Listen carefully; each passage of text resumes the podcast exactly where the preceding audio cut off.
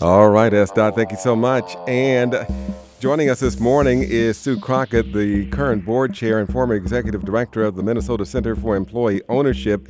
She's here to give us an update on the ownership program. And uh, it's October and it's Employee Ownership Month. What is, what are employees doing to honor Employee Ownership Month, and should, why should we even care? Good morning, Sue. Uh, good morning. Happy to be with you today.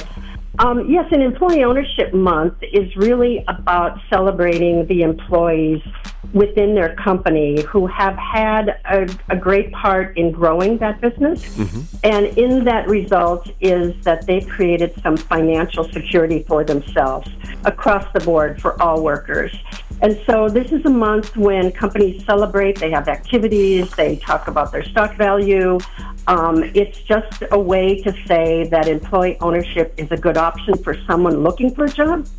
And it also is a good option for a business owner that is looking to transition out of their job. Baby boomers and older Americans are leaving the workforce in record numbers. We're seeing this everywhere. What is the silver tsunami and how will it potentially impact Minnesota communities and their economies? Well, actually, in the state of Minnesota, there's over 52,000 businesses with owners over the age of 55. Mm-hmm and a lot of them have no succession plan. Um, so when it comes time to exit the business, they may try to find a buyer and they can't, so they close the doors or they sell to someone who might siphon off the business or move it out of state.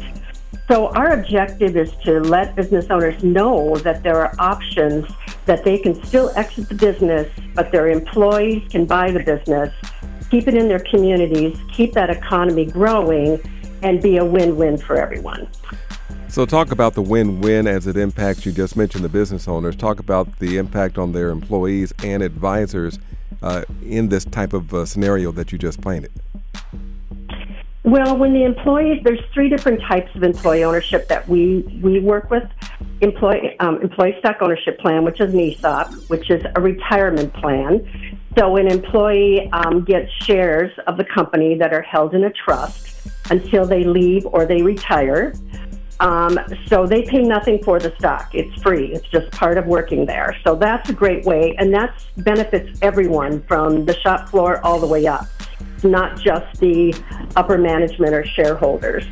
Um, so that's a great tool. Um, the other is a worker cooperative. And it's not like your local grocery store. It's just for the people who work in the company. Got it. And so what they do is, um, if a company does well, they do well, and they are able to participate in the operations of the company as well. Then there's another one that's called employee ownership trust. The same thing. Shares are held in a trust. When the company does well, so much goes back into the company, and then the balance is shared with the employees. So again, what it's doing is creating wealth equity uh, across the board. So is that uh, similar to an ESPP, where is the employee stock uh, uh, purchase program as well? Well, it's a, that's an ESOP, yeah. Mm-hmm. An ESOP is an employee stock ownership plan. Okay, so different uh, acronyms for the same thing. So I'm, I'm wondering, mm-hmm. after the COVID pandemic, our workforce really changed a lot. Is this the uh, the new wave in working in our environment today? I do think so. I mean, we've seen a lot of changes since COVID, uh, especially in the co op world. Um, healthcare professionals, you know, home healthcare, mental health providers. I think what COVID did was everyone kind of said, you know what, I want to have more independence. I want to have control of my future and I want to share that with the people that we work with. Um, so I think that's a real growth area. And I think then COVID also for some business owners said, you know what, gee, we went through the 2008, you know, recession, and now it's COVID, and they're just tired. They're they're ready to exit their business. Um, so they're starting to look at those options of how can I do this and be equitable to myself and to my employees. Everyone, we're talking with Sue Crockett, the board chair of the Minnesota Employee for uh, Minnesota Center, I should say, for employee ownership. How can our listeners learn more about this program, working at an employee owned company, and activities during Employee Ownership Month? Well, on our website, mnceo.org, um, there's a lot of information about different forms of employee ownership. And one for your listeners, if they are looking to, you know, work in a company where they can actually financially benefit, there's a tab that's called List of Companies, and these are the employee-owned companies in Minnesota, and they can search by city. So you kind of know what's out there um, as far as kind of doing your search. Um, and I think, again, I'm going to go back to everyone, even at an entry level, can participate in in these programs. So again, they don't have to wait to uh, to be at an upper level. They can be right from the get go. They can be part of of the success of the company. That's pretty exciting to have uh, an investment in the place where you work. It's like buying stock in something that you really care about. But I mean, to work and own stock in the same place, that's not bad.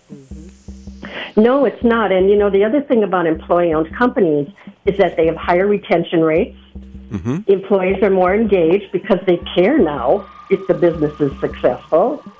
Um, and they do better. Their bottom line is better. Their growth is higher than non employee owned companies. So there really is this psychological piece that I think people really do want to feel like they have a piece of the pie and that they can contribute to the success of that. And that's what we really want to do at MNCEO is is be that free, unbiased resource um, for especially for business owners who want to transition to come to us and let us help them get to the right people to talk to. Because um, sometimes it can be overwhelming to decide you want to either start a company or you want to end that that company. So um, that's what we really want to get the message across. Is it's twofold. One is go to work for an employee owned company. Mm-hmm. The other is let us help you transition to an employee owned company. Makes a lot of sense. She is the board chair of Minnesota Center for Employee Ownership, Sue Crockett. And if you'd like more information, visit mnceo.org. Sue, thanks for being with us this morning and sharing all these important details and celebrating during the month of October. Yes, thank you very much. Thanks for being with us.